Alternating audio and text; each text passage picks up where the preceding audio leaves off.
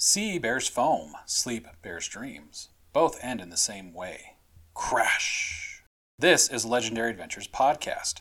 This week in Link's Awakening, we find the secret behind the waterfall by heading to the desert?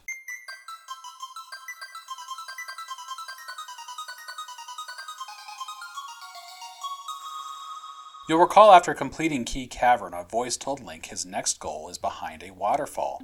After exiting the dungeon, players will be immediately met by the owl who directs Link to travel to Yarna Desert. It says the monstrous inhabitants of the sand will show us the way. It's worth pointing out here that while Link's Awakening, like A Link to the Past before it gives players clear goals to reach, it doesn't tell them how to get there. An early example in A Link to the Past is the Desert Palace. Players can clearly see it marked on their dungeon map, but they will have to explore and get hints in order to find out how to open the dungeon. Here, players have been told their goal is the desert, however, the desert can't be reached until this time, and the pathway to reach it is hidden in an underground cavern. Inside the cavern, the Pegasus boots are needed to reach the other side. So while we know the desert is the goal, we have to explore to find it. Ulrira's phone booths are spread out across the overworld and can offer additional hints to players who need them. His hints are sometimes helpful, sometimes not. I didn't think to visit the phone booth during this playthrough, but a game script online shows that Ulrira directs players to the southeast area of the island. With Link's current equipment, players can explore a majority of the map. They are limited by water, but most locations can be reached, and more trades can be completed. Again, this trading quest is required to complete the game, so making trades when you can is always a good idea. I started this segment by heading to the Dream Shrine in Mabe Village. It's located on the northeastern side of the village next to Mamasha and Papahl's house. Three stones block the entryway, but Link can lift them with the power bracelet. It's possible to come here after completing Bottle Grotto, but it's best to come after completing Key Cavern. Inside the shrine is a bed. Link can lay in it, and when he goes to sleep, he's transported to another location.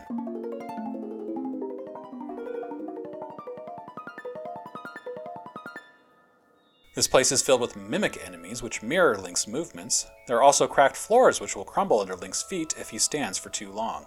Using the Pegasus boots, Link can dash across the cracked floors, defeating the mimics in the process. The path loops around to the north, then east, then south, then west. On the western path, players will find a staircase leading to a treasure chest filled with rupees. If players came immediately after Bottle Grotto, they would be forced to stop here. But with the Pegasus boots, Link can break through a barrier and reach the second chest, which contains an ocarina.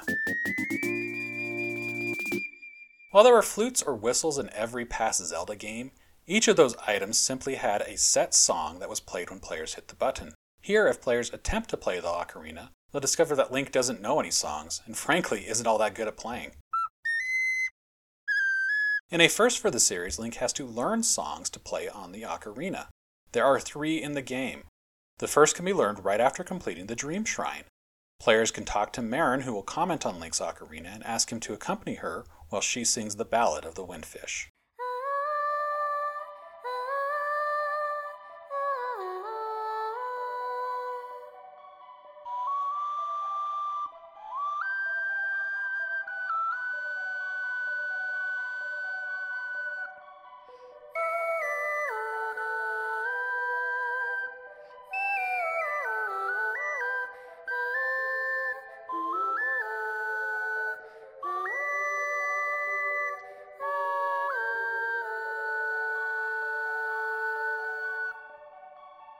Once their musical number is complete, players will be able to play the Ballad of the Windfish on the ocarina. When selecting the ocarina on the item select screen, a subscreen will appear with a picture of Marin to select the song to play. It's a simpler and more straightforward way to learn and play songs on the ocarina than we'll see in the next game, Ocarina of Time, but it's clear that the idea for learning songs in that game got its start here. To the south of the graveyard, near the center of the overworld, players will find Tarin standing next to a tree with a honeycomb on it. This is the setup for the next trade in the Straw Millionaire quest.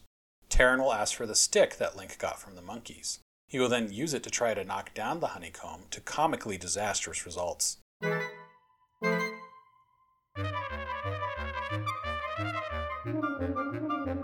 After Tarin leaves, the honeycomb falls and Link takes it to use for his next trade. Now it's time to head for the dungeon. Even if players don't get a hand from Ulrira, they'll find that there's no desert on the west side of the river, which separates the western two thirds of the map from the eastern third. And they will likely find signs indicating that there is something beyond the river, specifically Animal Village. Just south of the Seashell Mansion, there's a bush which can be cut to reveal a set of stairs. They lead to a cave which travels underneath the river to the other side. After emerging from the cave, players can travel south then east to reach Animal Village. True to its name, Animal Village is populated by animals.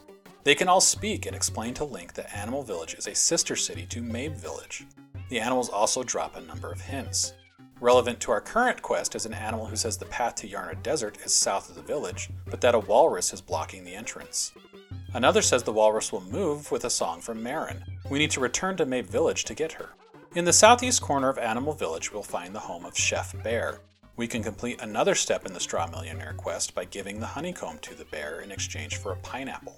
A path to the south of Chef Bear's house leads to a fast travel point, meaning that players can quickly reach Mabe Village to find Marin, and they'll also be able to quickly return. When Link arrives at the weather vane where Marin has hung out since the start of the game, he'll find she's not there. A boy says she likes to go stare at the ocean all by herself. To the easternmost part of the beach, players will find a small, secluded area where Marin is waiting. A nice story beat follows. It's unlike anything we've seen in a Zelda game to this point. The camera view shifts, showing seagulls flying in the sky.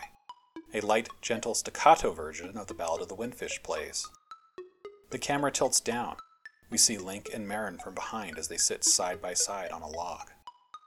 Marin explains she is curious about what lies beyond the island, but no one else is. Link says nothing. Marin says if she was a seagull, she would travel as far as she could, and wonders if she made a wish to the windfish if her dream will come true. Link, as always, says nothing. Marin asks Link if he's listening. Players are given an option to say yes or no, and Marin will respond appropriately based on the answer. The conversation ends suddenly when Marin reveals more than she intends. She then agrees to go with Link to wake the walrus and make it move. Is this Link's big chance?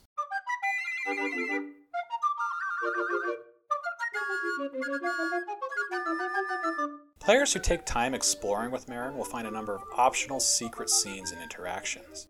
In the deluxe edition, if players have visited the photography shop on the northern part of the island, they can also get a few photos while traveling with Marin. If players walk to the edge of a cliff on the western side of the island, they'll get the first joke in the series about how Link never speaks. Aren't you going to say anything? Marin asks. When players decide to move on to Animal Village, they can take the fast travel, then head to the southwestern part of the village to find the path to the desert. Marin will sing the Ballad of the Windfish to the sleeping walrus.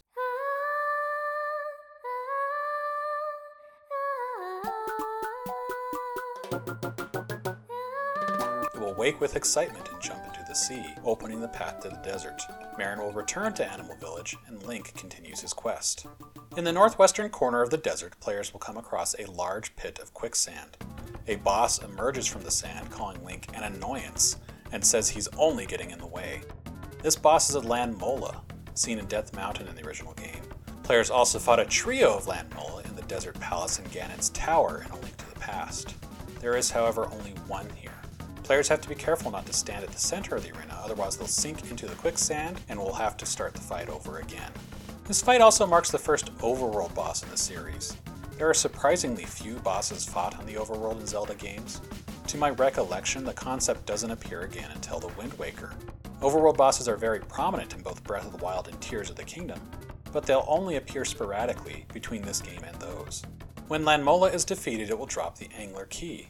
At this time, it's actually a good idea to get the key and then fall through the quicksand. There's a bombable wall and a cave below that leads to a piece of heart. In the original and deluxe versions of this game, it can only be found by hitting the wall with Link's sword and listening for the change in sound. The wall is marked with cracks in the Switch remake. I'm not sure how I first found this heart piece, if it was on my own or if someone told me about it, but I know I've heard complaints about it before, so I'm telling you how to reach it. As Link heads to leave the desert, the owl will appear and tell him to head to the waterfall on Tal Tal Heights and leap from the top of it. The entrance to the heights is located north of the Moblin hideout. In the eastern part of the heights, players will find a keyhole and a fast travel point. revealing a cave with an ornate sculpture in the shape of a fish around the entrance. This is the next dungeon, Angler's Tunnel, but it's unreachable from Link's current position. Players must backtrack slightly, then head up the mountain to reach the top of the waterfall. On the way up, players will likely notice Papahl. He got himself lost and now he's hungry. He offers to trade for the pineapple and gives Link a hibiscus flower in exchange. Moving to the west, players can find the top of the waterfall and then leap off to land on the entrance to Angler's Tunnel. This is one of my favorite dungeons of the game. The music uses the same melody as Tail Cave, but it's slightly faster paced and higher pitched. It's also shorter, lacking that second trilling portion that gave Tail Cave a more uneasy feel. The Switch version expands the piece significantly. It has slow strings and a soft harp that gives it more of a water dungeon feel. The main melody sounds like it's directly sampled from the Game Boy, but a secondary melody on trombone is also introduced. Angler's Tunnel is indeed a water themed dungeon. It's shaped like a flipper. Players enter through the hill and they will follow a path that will take them up to the right toe, back down to the hill, up through the left toe, to the middle toe, and then to the left side of the flipper to find the dungeon boss. Much of the dungeon is open and flowing, like water, has fewer, smaller, distinct rooms than previous dungeons. Effect is minimized on the Game Boy because players can only see one screen at a time, but on the Switch, players can more fully appreciate the open concept. Many areas feature a light colored shallow water that Link can walk in, but there's also darker colored deep water that require the dungeon item, the flippers, to swim through. Here's some highlights from the dungeon. To reach the right toe, players first need to climb a set of stairs to a raised walkway, and then move north to find a large cross shaped hole. The shape of the hole limits the direction that players can cross. Coming from the raised walkway, players can only jump west to east and then back again. After getting a couple of keys and the dungeon map, players can backtrack to the hill and then head north from the lower level, and then jump across the cross shaped hole south to north. As players continue north, they will push a block to move forward, but end up preventing their access to a set of stairs which lead to a side scrolling area. Players will have to backtrack to access those stairs later. Just west of the stairs, players will come to an area with two holes in the floor. There are barriers around the hole to keep players from falling in. When the enemies in this room are defeated, a key falls from the ceiling down the left hole. After the players get the flippers, they can return to the block stairs and pick up the key from a pool of water inside a side scrolling area. The mini boss is in the middle toe. It's a bulbous creature with large eyes and small tentacles. It's called Cue Ball. The boss can only be damaged from behind. The room features a pillar in the center. Players must dash around the pillar in the opposite direction of Cue Ball to reach its back and land hits. Defeating the mini boss allows players to collect the flippers. To get the Nightmare Key, players must solve a puzzle involving five floor tiles. In a room west of the mini boss, players will find five tiles laid out on the floor. One has a glint on it. An owl statue hints players to the solution. Players must touch the tile with the glint to get it to move from one to another. This will happen for all five tiles. A room southwest of this room features tiles laid out in the same formation, but some of them are in deep water, meaning players can only tackle this puzzle after they have the flippers. Stepping on the tiles in the exact same order from the other room reveals a staircase to a side scrolling area which leads to the Nightmare Key. The bosses reach through a doorway in the center of the dungeon. Players will pass through a third side scrolling area to reach the boss door. Once through the boss door, they'll have to descend a set of stairs to the boss room. This is the first of only a couple of bosses that are fought from a side on view. While I really like this dungeon, it's no secret that the boss is considered a disappointment by most fans, and I can't really disagree. A giant anglerfish says it wants to eat Link, and then the fight ends almost as soon as it begins. There are smaller anglerfish that swim across the room, but the boss itself rarely, if ever, attacks. The Switch remake steps up the difficulty a bit. We'll actually see attacks from the anglerfish. It hits walls to drop stones from the ceiling. It takes a lot more hits to defeat as well, but this is still one of the easiest fights in the game. After the anglerfish falls, Link gets a heart container and then heads back to the surface to get the fourth instrument of the sirens, the surf harp.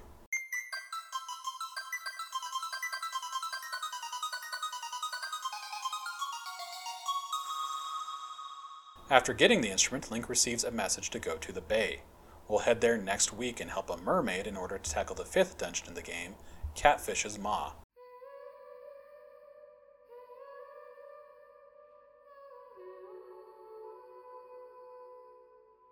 If you haven't already and you want to follow along, please subscribe. Please also consider sharing this podcast with another Zelda fan. I'm Paul Riley. Thanks for listening.